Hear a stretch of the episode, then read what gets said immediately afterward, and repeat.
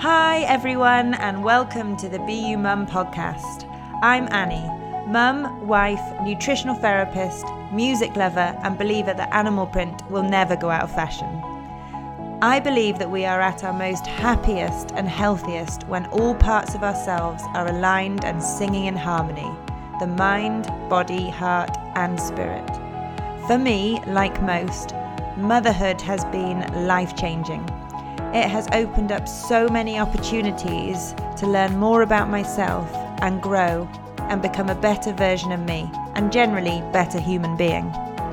So, this is what this podcast is all about conversations with awesome people who will inspire, inform, and empower you to be more you at your brightest and best. Just like health and happiness, I believe there is no one size fits all approach to motherhood. Learning to better understand, love, and be yourself is one of the greatest gifts we can give our children. So, I hope you will join me on this podcast journey of self discovery, self growth, and self love, because when we connect with ourselves and step into our personal power, our mummy magic can truly shine. So, please keep listening and remember always be more you.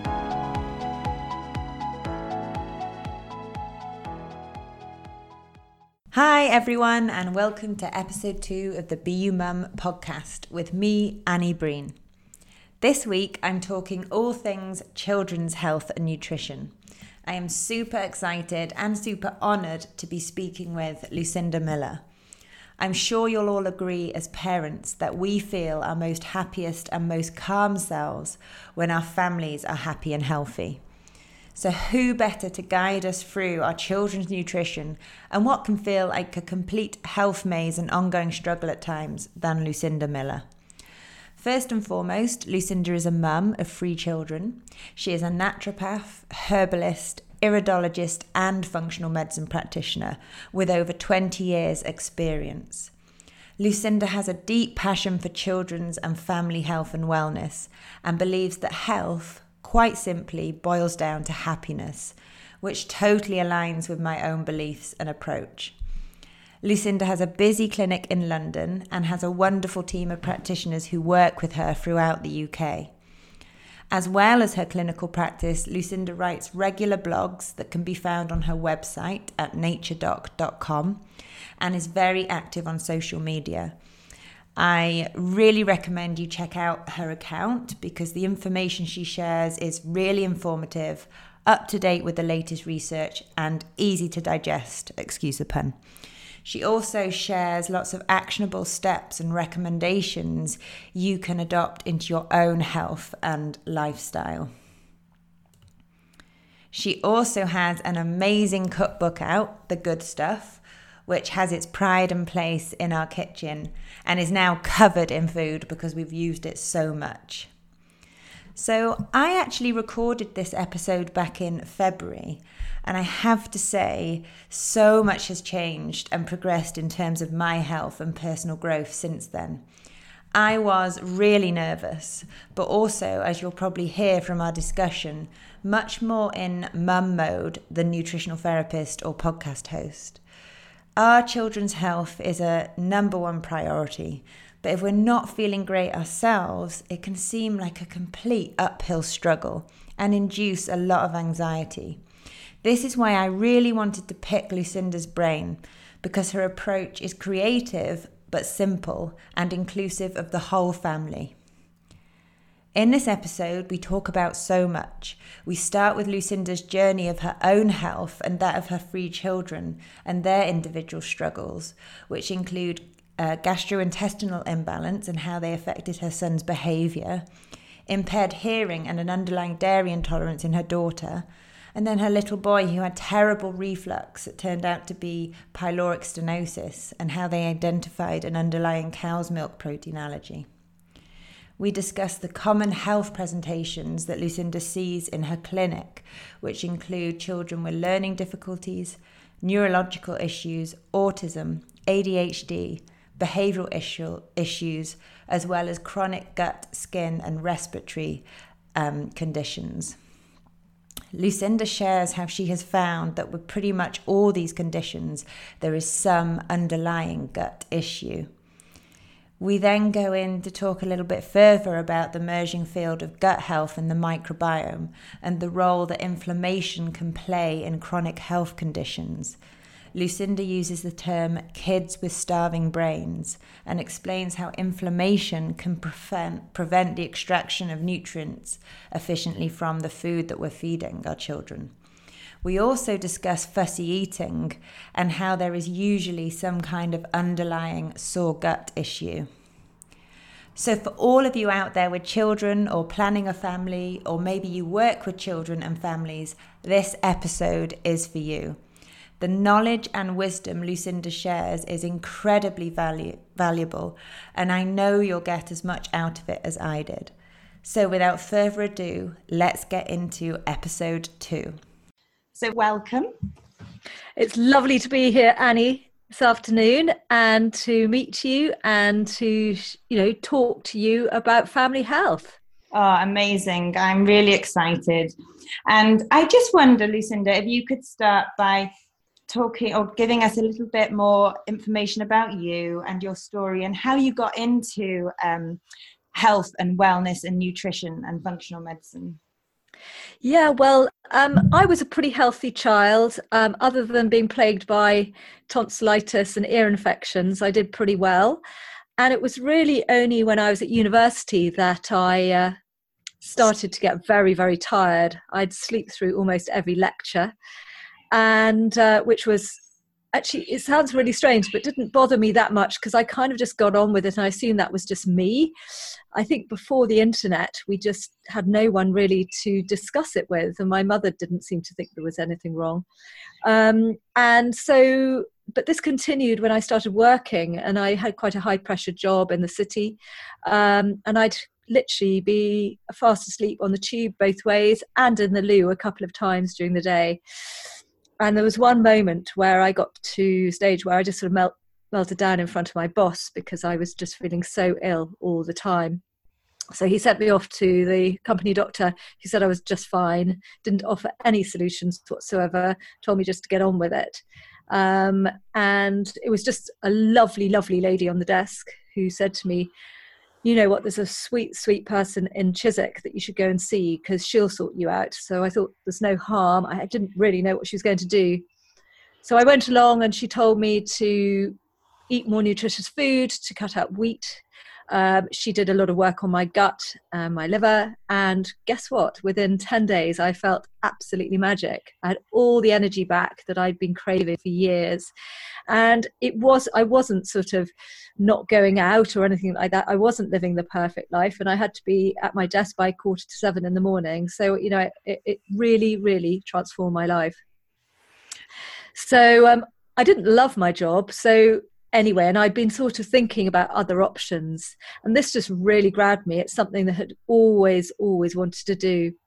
So i kind of basically went back to the follow up and instead of having to have more help i said where the heck do i learn this? I'd love to do this and um, so she gave me two numbers and i rang them both and one didn't call back and the other did. So and that's the course i went with because of course there was only yellow pages in those days um, and no internet as i said so it was my only option. So i studied at the weekends and loved it um, and then you know within a few years i became a mum.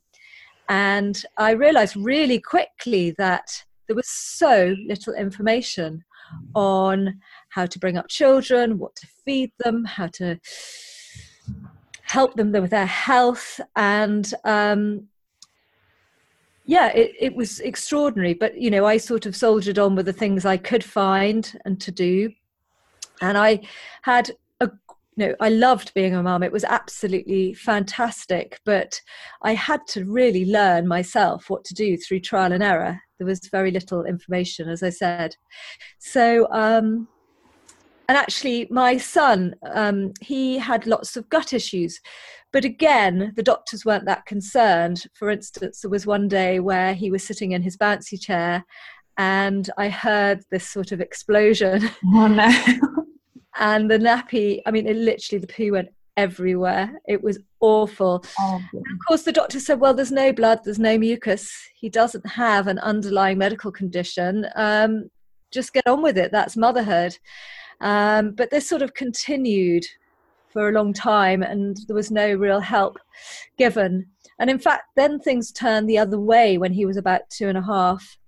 And we had about five, six days where he hadn't done a poo and he was starting to gag on the food he was eating. So um, actually, my husband took him off to A and E, and they did an X-ray, and he was absolutely stuffed with poo. Mm-hmm. So their option was to give laxatives, which did give him some relief, but we felt it wasn't the underlying cause. You know, it, as I said, he'd had this diarrhea for years, and then suddenly he was having constipation, and we just felt something was out of whack. But there was so little known about the gut in those days. Um, and you know, it's such an emerging um, health. Uh, I mean, the the medics are looking in this big time. Almost every week, there's a new paper coming out about the microbiome.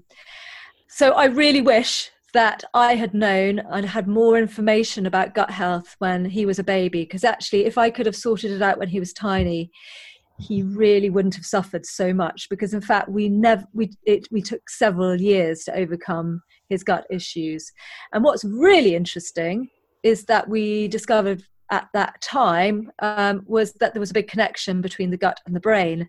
And in fact, he was really struggling with his coordination, with his behavior, with his sociability. And in fact, what was really fascinating was once we cleared the constipation, he was in such great mood and he was feeding better. And again, his um, learning and his behavior improved. So we saw a great connection in that. And there was one day where he woke up and he said, Mummy, my brain's not playing hide and seek anymore. I can concentrate. Wow. And he, yeah, it was really, really amazing moment. So I, you know, that was my son. And then I had a daughter um, who actually very simple, but um, at her eight months checkup, she had a hearing test and they said she can't hear very well but let's just wait until another six months and then we'll get concerned. So all they wanted to do was just to wait and see. And I thought, this is such a crucial time for a child to be able to hear, to develop language, sociability. And so, in fact, I went to see an osteopath the next day and he did some cranial osteopathy. And he said, Look, she's got a very red little nose and bright red cheeks and a very sniffly nose. Is this all the time? I said, Yes, it is rather. He said, Well, why don't you swap to goat's milk? And we did that. And within 24 hours, she could hear her name, which is a very soft name. It's Lara, which is very soft. Mm-hmm. She'd always been able to hear sort of things like no, but this is the first time she turned her head for her name. So that was a pretty remarkable moment. Um, and then my little one, um, he had awful, awful. Well, we just thought it was just reflux. It was a sort of projectile vomiting when he was tiny. And in fact, it turned out to be a medical condition called pyloric stenosis, where you have a stuck um, the valve at the bottom of your stomach is, is very tight, so he's unable to allow the milk to go through to the rest of the digestive tract. So he did need a little operation. But even after that, he wasn't being sick across the room, but it was just coming dribbling down in, in, in sort of puddles. And um, it turned out that he had a cow's milk protein allergy, and so he did need to go on specialist formula because even my breast milk he wasn't coping with very well. And it transformed his life. You know, he was suddenly growing, he was thriving. Um, and then we found an amazing milk because after he was about a year, I thought, I don't like this formula very much. It's quite chemical. Does he really need to be on this? So I sort of read and read and read. And I found out about buffalo milk. And we had a local farm, and I just thought, well, let's give this a go because the downside was he'd be sick and have diarrhea for two days. So I just thought, okay, that might happen, but let's give it a go. And we gave it to him, and he loved it. It's creamy and delicious. And he was absolutely fine. His gut was fine. He wasn't sick. And in fact, he just seemed to be glowing. He seemed to be really healthy, even healthier than he was and he called it Gruffalo milk, which is absolutely adorable. So he was on Gruffalo milk for years, and but um, actually at about three, his gut sort of matured, and we did do a lot of probiotics and gut healing foods and so forth in between. But by about three, he was able to tolerate all milk, and he's great with dairy now, which is really cool because I have this fear of having to exclude foods. I just think a natural food is so nutritious Um, there's a reason for us all to, to eat and drink these foods. And there are um, schools of thought. Some people say dairy's not very good, or you know, we didn't always have it. But you know, there's always been a goat, whether you're in India, in Israel, in the UK, there was always a goat to hand just in case. So I do feel that animal milk was consumed by babies for centuries, um, and you know, an important part of the growing child. So I was thrilled that we were able to get something in him that was more natural. Oh, amazing. I love the Gruffalo milk story and feel the same about consuming a variety of natural foods and not removing food groups. I think your stories, yours and your children's, demonstrated this beautifully that foods can be um, certainly triggers to underlying problems or imbalances, but not necessarily the cause. And more often than not, it comes back to the gut, which I'm sure we'll talk about in more detail, especially during the early years, considering it takes around two years uh, for a baby's gut to mature and develop. So, thank you so much for sharing your experiences. I'm sure there will be so many parents listening who these experiences um, will resonate with. So um, it would be really interesting, Lucinda, to hear you've got a busy clinic in London, to hear what sort of cases you're being presented with um, day in, day out. What are some of the patterns and familiar kind of health conditions or complaints you're seeing um, in children? So we see a really wide range of children. Um, we actually run clinics all the way around the country. So even though London was the original clinic, we've now got sort of seven satellite clinics around the country. Um, and um, typically, we see a lot of kids with learning difficulties, behavioral problems. Um, quite a lot of neurological issues like autism, ADHD, etc. Um, and in equal amounts, we're also seeing kids with chronic gut issues, skin issues, asthmas, etc. Um, so it's, but what's very interesting with pretty much all of those, there is some underlying gut issue. And sometimes it's very obvious. So it's diarrhea, it's constipation, it's bloating, it's reflux, it's um, fussy eating. Now, I just want to note fussy eaters usually have a sore gut, full stop. That's what we find in our clinic. Um, but there's generally something going on. Occasionally, what we find is there's nothing obvious going on the gut. So there's no pain um, or obvious issues. The poo look fairly normal. But when you do a stool test, we find that the gut is very depleted of very important beneficial bacteria and overgrown by unwanted bacteria, so the things that could disrupt that very careful balance in the gut. Um, but we and what happens there is so often there's underlying infl- inflammation of some sort. So even though it's not massively painful, when you actually do an ad- abdominal um, check, you often find there's a little bit of the gut that's a bit sore or quite a lot of the gut that's a bit sore when you press it. But they've got so used to it, it's become their norm that they're unable to express that. And obviously, we see a lot of kids that don't speak. The autistic kids often don't speak or can't really express what's going on.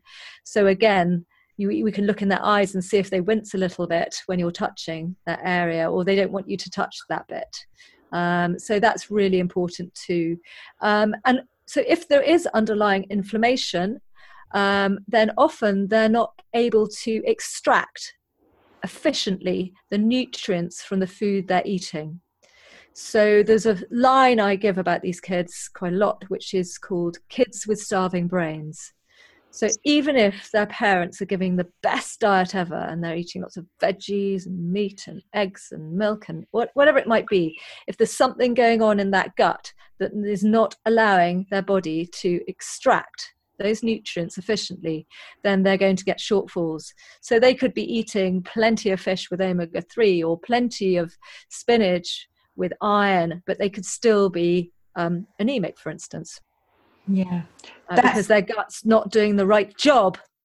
Yeah, absolutely. And I think, you know, something that I hear quite a lot Bonnie's two and a half, but fussy eating is almost written off as being normal, isn't it? They'll grow out of it. And it's quite reassuring, but also a bit disempowering as a parent to hear that. And you're just kind of waiting for them to grow out of it. And I also, just speaking from my experience as well, I was very depleted. I mean, I suppose who isn't? And I work with a lot of mums that suffer with depletion or maternal mental health. And I think um, for me, just speaking from my experience, that I did develop these kind of safety behaviors to um, avoid picking your battles or I pick my battles as um, me- mechanisms to survive. And if Bonnie wasn't going to eat some of those things and I knew it would end up in a food on the floor and I'd try and keep stress reduced around meals, but I would actually just give her what I knew she would eat um, because I knew that it would then avoid ending up in that kind of stressful food everywhere and both of us not in a happy mood. Um, but you do hear that quite a lot, don't you? That it's quite normal and they grow out of it. And what you were telling me about the gut and the underlying inflammation potentially, there's a reason why. It's not just that, that they're being difficult.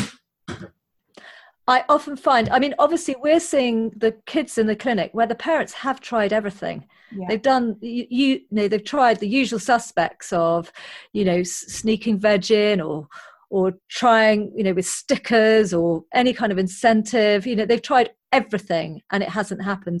Um, or they've just got the sixth sense, you know, the child is really gagging when they're eating, or they have a significant um, tummy issue straight after, or whatever it might be. And I think you know i we don't see just people who say oh they're a bit of a fussy eater i think we're seeing kids with more significant issues mm. but what we find is that so often if you can get their gut more healthy then they do present differently. A big nutrient that a lot of kids are very low in is zinc. So, um, you know, you get zinc in vegetables, you get it in milk, you get it in eggs. And a lot of kids are, say, allergic to dairy or eggs, so they can't have that. And they often are not, you know, they, the child gets a shortfall. And of course, when you're low in zinc, you get this altered sense of taste and smell, so that you're less likely to want to have interesting food and you're more likely to want beige food. So, very often, zinc deficiency is sort of the underlying issue. And the interesting thing is that zinc is very important for gut health. Um, it actually helps to heal the gut and helps the gut to mature. And very often, um, we find that the kids that are low in zinc are sm- the small kids because you need zinc to grow as well. So zinc's a key one. But the other thing which is important is zinc is helps you think. It's really important for the brain and it's important for the immunity. So if you've got a kid that's little, sniffling all the time, a little bit behind with their speech or their development, fussy eater, it could be that it's zinc. But it also could be that because of the underlying gut issue, they've become deficient in zinc. So sometimes it's almost like the child's going downhill slowly. People often say, well, they were very good as a baby, and then they're they sort of get they're, they're, they're getting eating less and less foods it's getting narrower and narrower and that can be where the zinc deficiency is almost taken over from the gut issue yeah absolutely i see that kind of chicken and egg that um, some of the reasons why that maybe children aren't eating is because they have got altered taste they've got nutrient deficiencies but then to get the food in um, can be difficult because that's a result of, or maybe like you said, the gut just isn't working well, it's inflamed and it's not absorbing, it's not extracting everything from the food. So, just mm. to go over, I mean, you did touch on some signs and symptoms then. If children, uh, sorry, not children, it, what would parents be looking out for in their children if they could have some imbalances in, in the gut or some inflammation? Okay, so gut signs yeah. are simple things. So from the top, we've got bad breath, without them being unwell. So we all, I think most kids get a slightly bad breath if they're coming down with something. And I always could tell if my children were going to be ill because they'd wake up in the morning with bad breath. So that was sort of my sign. But if it's there all the time and they've got good oral hygiene, then that could be something going on in the gut.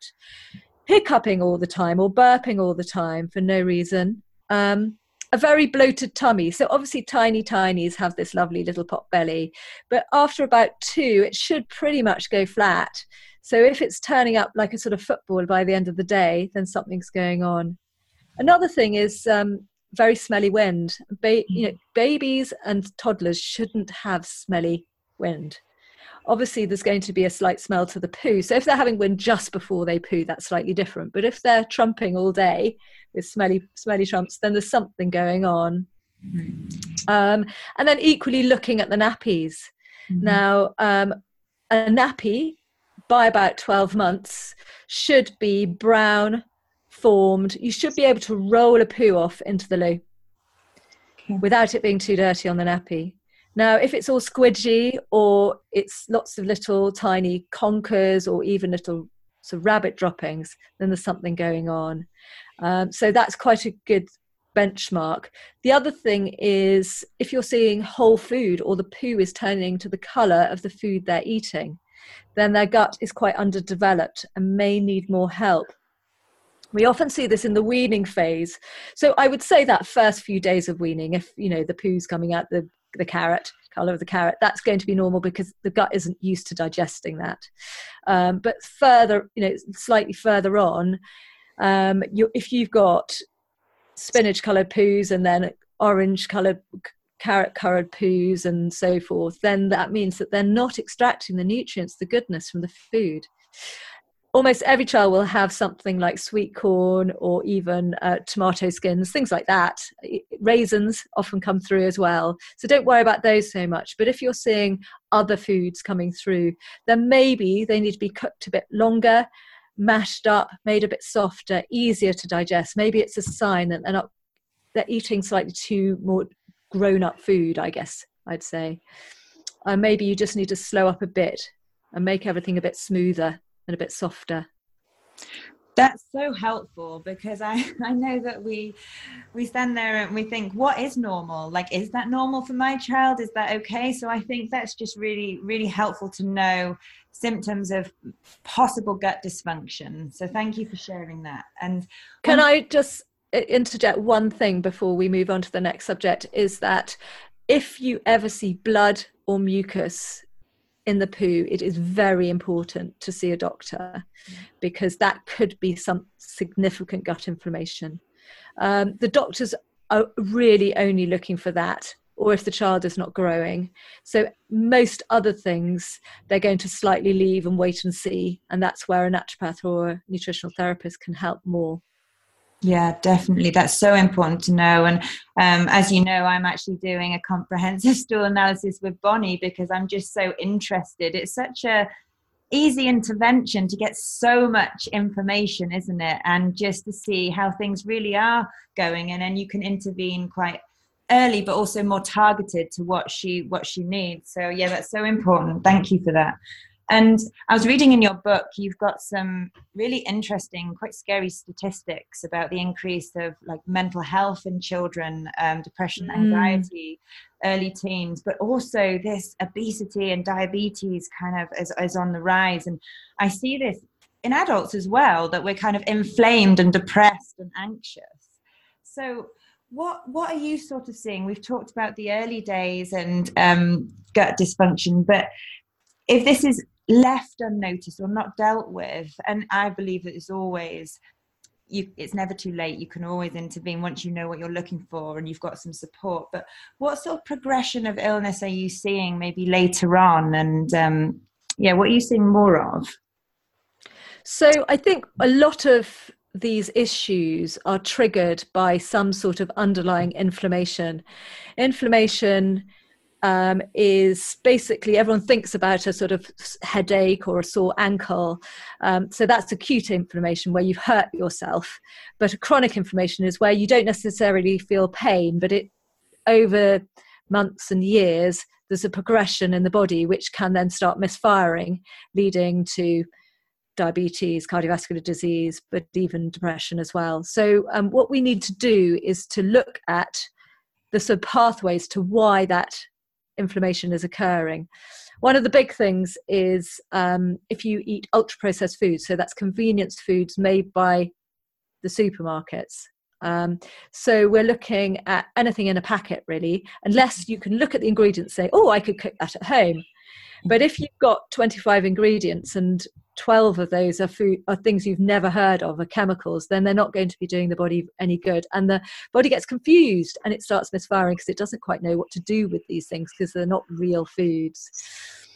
The second thing which can drive inflammation is not having enough fruits and vegetables. Um, so this is why i know it's hard with little ones to get them to eat these. And so this is why you have to be very cunning, clever, whether you're getting a courgette in the brownies or carrots in the waffles or swede in the mash. You know, you're trying to build up different things to make things more diverse, more healthier. Um, things like lots of water, very important. And of course, lots of kids live off juice or or cordials and actually it's trying to get them back to just having simple water or even milk but just not the sweet stuff um, lack of sleep is a massive driver of inflammation. And um, now there's always a reason why a child won't sleep you know and it's finding out what that might be. Um, we usually find it's some underlying gut pain probably triggered by a food intolerance or allergy um, and that's what we find most of the time in our clinic. I don't say that that's always. Obviously, you know, little kids do have little nightmares and there's teething and there's all those sort of factors. But if it's continuing and you really can't find a solution, then to think about a food allergy or an intolerance.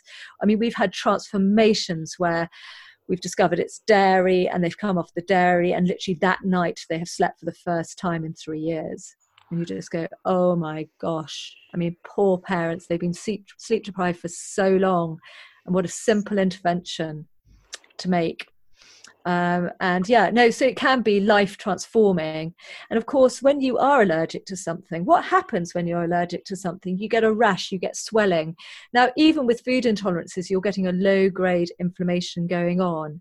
And if you're continuing to have that food every single day, the body's going to build up that inflammation more and more and more. And this is the sort of thing that can drive these more chronic, significant issues like the diabetes, like the cardiovascular disease, but even drive obesity. Obesity in itself is inflammatory, but also it can lead to inflammation too. So it's one of those sort of, again, chicken and egg things that um, you have to watch out for. Um, I mean, some kids are going to be on the bigger side, you know, if you look at their genetics, but if they don't match your family, then you do need to be a little bit, you know, just work out what to do. And it's often boils down to the gut. The gut flora is such a big thing. When it when, there's something called akkermansia. Have you heard of these? Yeah, yeah. Yeah. So when you when you don't eat for a while, so for instance, overnight, when your child is not eating, their body, their little guts are producing something called akkermansia, and that helps to control your weight. So if you've got the kids that are snacking all day and never having a break in between meals, then it's very hard for the akkermansia to work. So, um, so it's important to try and get your kids. Now, I know when they're tiny, they will need snacks in between, but to try and structure their meal times so that they are eating properly three times a day. They might have two snacks in between because they're tiny, but to eventually move to that model of having three meals a day. Um, and just getting them really wholesome and really filling and probably more than you'd normally expect but then not to have these snacks in between because some kids are grazing all day. Yeah. Literally all day and they live off rice cakes and things and never sit down for a proper meal. Mm. and that's not great for the long term. And it, you know it's it can be hard to break that pattern and that's partly what we do in the clinic is to help break that pattern Amazing. Yeah, it's a it's a lot of challenges, isn't it, to the digestive system? And I see that in, in myself. That I know I've got a few things going on in the gut, a few imbalances, and um, if I don't sleep, my gut feels so much worse but also i wake up around that time i think in traditional chinese medicine they say around three to six is when the gut regenerates and the liver regenerates and we know that sleep is our biggest healing tool and the body repairs. And i also know that it's one of us mums and dads biggest challenges with children as well isn't it? Um, definitely. And so that's amazing. So if, if a food intolerance or an infection in the gut could be the cause um, and, and mums and dads have been suffering uh, um, for some time. What do you suggest? I mean, it could be you try taking the food out, but can you do tests to check this out? So there is no gold standard test. Okay, we you cannot just even if you chucked thousands of pounds at it, you would not definitively know whether your child was allergic or intolerant to a food. So the doctors will do an elimination diet. Now, a lot of parents are quite reluctant to do that because it literally means you're building up from sort of lamb and pear and rice all the way through. And because you're, child could be allergic to anything. I mean, we I'm not. We had someone on Tuesday. I think he was allergic, highly anaphylactic to 42 foods. Wow. I know, horrendous. And so, you know, I know how complicated it can be. So it's very hard to know what to do and to do that with a child, especially if they've never eaten lamb and don't like pear. You know, it's hard. So um, what we often do is say, right, well, let's do a test. And they range from I think sort of around 120 pounds upwards, depending on how many foods you're testing. And you sort of look at the sensible. So, what do they normally eat? And if they normally sort of eat bread and yogurt and things, you're not going to do the f- test for the fancy things like avocado and asparagus because they have never really eaten that. So, you're only going to check the things that you know they're eating. And uh, there's something called a food complement test, which is the sort of new wave of testing, which is a little bit more accurate they feel than the background intolerance test. So it's sort of the new wave of, of testing, which we feel is a little bit more accurate. Because there were some of these tests that were coming back and they were sort of, again, reactive to so many different foods and people didn't know where to start. It was too overwhelming. But this seems to so the fit test is the food inflammation test. It just checks what is causing inflammation. And actually at the end of the day it's so it's not ha- what you're eating it's more what you're reacting to. And i find that quite a helpful test. Mm-hmm. um, and so we do do that sometimes because the parents just just want to have something on paper. Um, but we'll also suggest, for instance, that they do see their GP and they do have, say, a celiac test done just in case before they embark on one of these big exclusion diets um, and actually find it's gluten and then have to go back to having it for six weeks before they can do the celiac test. So it's best to see the GP first. And we encourage that. And we do the basics, like we try and get the GP to do iron levels and vitamin D and so forth. But they're getting a little bit more and more reluctant. I think the funds are very tight right now. Um, so we can do them privately. So, you know, if, if we need to do them, we will um, and sometimes you know they reveal the issue it's something basic like anemia. Yeah amazing. I think um, it just helps doesn't it sometimes getting to the root cause because you just don't know where to start and it can be quite overwhelming. And if you've suffered or your child suffered for so so long um, i think they're really great for just fast tracking that. Um, so, what would you say then? Um, some realistic kind of tools and advice for parents to maybe overcome some of the things that we've talked about, but it seems to always come back to the gut and inflammation. That is never a bad place to start. What would you um, suggest? A few a few tips in terms of where to start? Yeah, so supporting um, the identifying possible imbalances, but then we've talked about the testing, but also foods, and I'm just thinking with fussy eating as well. Um, mm. What would be some tips? And uh, your book's amazing. I love the mantra. Can I just read the mantra out in here because I love it? Um, you've put home cooked is best Love that. Avoid processed foods, which we've just talked about a little bit. And I always say, you know, some of those ingredients I can't even say. So, you know, um, introduction or introduce more fruit and veg. And you've got some amazing little tools on how to do that or tips. Make it tasty, really good one. Um, and variety sows the seeds for a healthier life. So I absolutely love that. And I just wondered for, for a parent starting out, so they've they've not really um, they're at the beginning of their journey of maybe looking into more a nutrition lifestyle approach what would you suggest? And they're really struggling with fussy eating you know that classic kind of picture mum's eating one thing dad's late eating something else you know what it's like. How because what i love about your book is you bring it all together. So what would you suggest to someone in that sort of situation? Well, I'm going to bring up a story of actually one of my son's friends, um, and the three boys, and the mum was tearing her hair out because there wasn't one meal they'd all eat. all terribly fussy. And I said, try my waffles. And these are carrot and poppy seed waffles.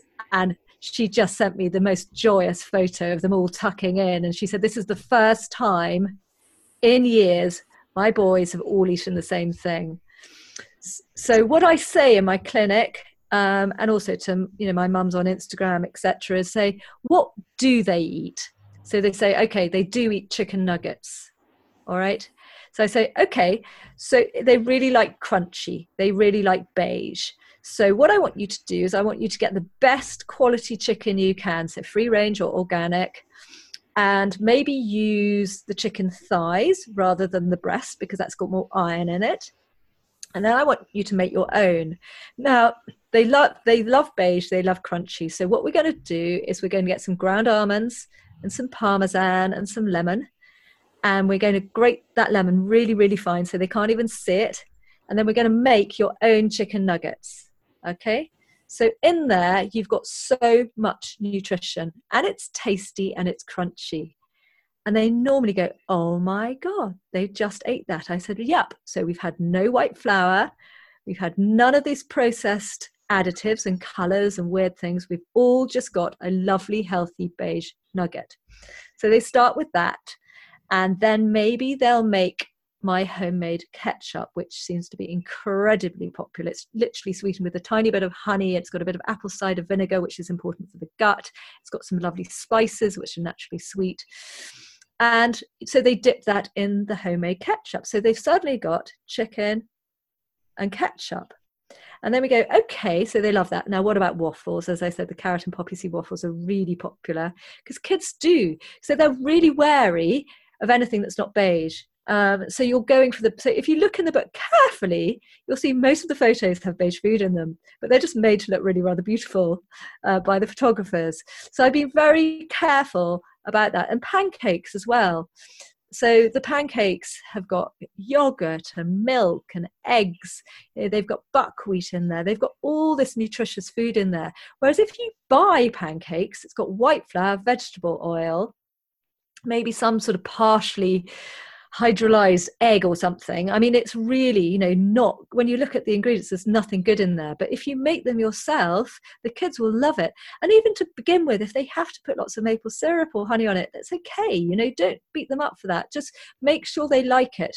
And it was one of the reasons why actually my recipes have a reasonable amount of sugar I'm going to put that in brackets because there's honey and maple syrup and things rather than white sugar in there. Because I realize that kids do like things that are a little bit sweet and it does make a massive difference to whether they accept it or not. But there's an important chapter, well, it's a paragraph just before the recipes, which explains that with all these recipes, if every time you make them, you reduce the sugar by five to 10 grams, which is basically one to two teaspoons, so it's not very much, but each time you do that, they'll be slightly less sweet. But because they're so used to, they go, oh, I love those muffins or I love those pancakes, they won't notice.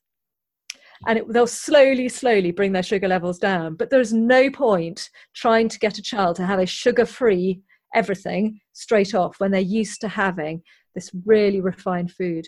So what the manufacturers do is they do they make a product with several types of sugar. So when you look, you can only see one word, which is sugar, but they've got fructose and they've got all these added and, and starches and things like that that act on the body like sugar. And they make sure that they have flavorings in there that tingle the tongue and the brain to make sure they really are super tasty.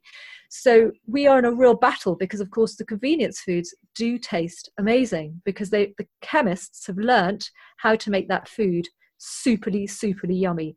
So with the homemade food, you do need to work a little bit harder. So it might be a tiny bit of salt or a tiny bit of sugar in there just to enhance it to begin with until their palates have changed. And then their palates will slowly become less needing of that sugar. And that's where you slowly bring the levels down. I have never heard it be explained like that. And I think that's amazing. It makes so much sense. And just reducing it as time goes on, once they love it, that's brilliant advice. Um, and you wouldn't know there's a courgette in your muffins. no, those muffins are probably the most popular. I've been sent hundreds of photos of the muffins. They're blueberry and banana muffins, and they've got a courgette in there. And um, yeah, and, and they're just so nutritious and yummy and light. And you can do them egg free, you can do them dairy free, you can do them gluten free. So, with all the key allergens, what we've done is we've done a, I've, I've made a swap. And that's actually the thing that took me the longest time time. There was a hilarious day when I was making the courgette brownies where I don't know how many batches I made, but I obviously had to do egg free, I had to do a dairy free version, I had to do a gluten free version, and then I did a nut free version, and then I had to make, you know, it's a dairy, egg, gluten and nut free, just sort of see if it all worked. And it was about 8.30 at night and my husband said, is there any food for me tonight? And I said, well, about 300 brownies. I said, I just can't face doing any more cooking. Do you mind? It was just hilarious. But so we really worked hard on that. And what's lovely is I've had brilliant feedback on on the free from versions too, because actually that's the hardest thing. I think parents get really stressed about what they can give their child when they do have an allergy, an intolerance, or an autoimmune disease, which means that they can't have various things. And um, just to have that ah moment where they found over 100 recipes which their child can eat. Uh, totally. And, you know, I will say your book is so informative. It's not just a cookbook, it explains all these things really simply, easy to understand. Um, and like i said before the whole family can eat these meals. They're lovely. And you've got menu plans in there as well which i think we struggle with. And just by giving ourselves a little bit of time and going through the book and, and putting that time and prep in at the beginning of the week or whenever you do it i think that's also so helpful. And once you've got everything in the house and then i bonnie helps me make those muffins. She helps me make the pancakes. Um yeah it does cause a mess but you know it's fun. So i just i just um it's so informative. I really encourage everyone to buy it and try the recipes. And thank you for sharing that about the sugar. That makes a lot of sense. So I just wanted to ask um, this has all been so amazing, so informative, so helpful. Are there any more words of wisdom you'd like to share with our audience or parents to um, support their kind of wellness journey and uh, achieve happiness and health within the whole family unit? I guess I've just seen so much disharmony and upset and emotional just horrendous stories in the clinic. And i just would never want any family to go through that. So i just think my sort of i guess words of wisdom are use your mother's instinct. If you feel something is wrong with your child whether it's their mood whether it's their eating whether it's their sleeping or their gut then do seek advice. Now, obviously, see your doctor first because they need to rule out a medical condition. But most of the time, they will say your child is fine and they'll grow out of it or come back in six months if they're still having these issues. Um, and that's what's so frustrating about the NHS system. But remember, they are only looking after our medical needs, not our well-being needs. And one day they may be able to do this, but they are there to help you out of a big big situation and to prevent significant illness being spread around the greater population as well. Um, so if you do have a niggle, then find someone else that might be able to help. And that could be a cranial osteopath, it could be a naturopath, it could be a nutritional therapist, whoever you really feel might be able to help. Ask your friends, go on Instagram, read blogs, just learn about your child's particular issues talk to the other mummies and you will find someone because there's always someone that can help. And you know it may not be the first person that can help but they might know someone else that can help. And it's just analyzing when did my child change? What's been the circumstances? What what is the presentation? And then eventually you can get there. Some kids can't be helped, they really can't, but most can. At least you can make progress with them and at least you can be empowered. Because I think little things like getting their diet right, getting their sleep routine right, um, just creating greater happiness within the home and making harmony just changes everyone's lives. I mean, the number of mums who could go back to work if their kids were well would be fantastic. And I think prevention is so important because I just see where the inflammation's gone wrong, where people haven't trusted their instinct and have let things go for too long, and it's turned into much greater, bigger things that are really hard to change. Yeah, totally. That's such good advice and really trusting our gut um, again at the end of the day. And I think that's what I love about the work that you do. And you know nutrition and and lifestyle medicine we're really empowering that person to then go away and heal using what they cook in their kitchen and how they are within their home. So it gives you so many different tools that you can take away and then support that kind of healing journey with your family. So thank you for sharing that. It's been amazing. Thank you so much for your time. And I just love it if you could tell everyone where we can find you if we want to check out more about what you do and buy your book. Uh, Annie, it's been an absolute delight to talk to you today. I've loved every minute. Uh, to find us at Nature Doc, um, we have two websites Nature Doc Clinic and Nature Doc Shop. Um, and um, then I'm on Instagram at Nature Doc Kids and Facebook and Twitter. Um, so be lovely to hear from you all and uh, join my journey. Oh, amazing. Thank you so much. And thanks for your time, Lucinda. It's been awesome. Thank you everyone for listening. If you would like to find out more or get in contact with Lucinda, I have put the link to her website in the show notes as well as her social media platforms. If you enjoyed the show, please let me know. And if you're feeling super inspired and generous, please leave me a review. I have a community for mums and mums to be on Facebook. It's called the BU Mum Community, which I set up for women on their motherhood journeys to get inspired, informed, and empowered to reconnect with their health at a mind, body, heart, and soul level. So please do come along and join to continue the conversation, spread the love, and share your magic. Thank you.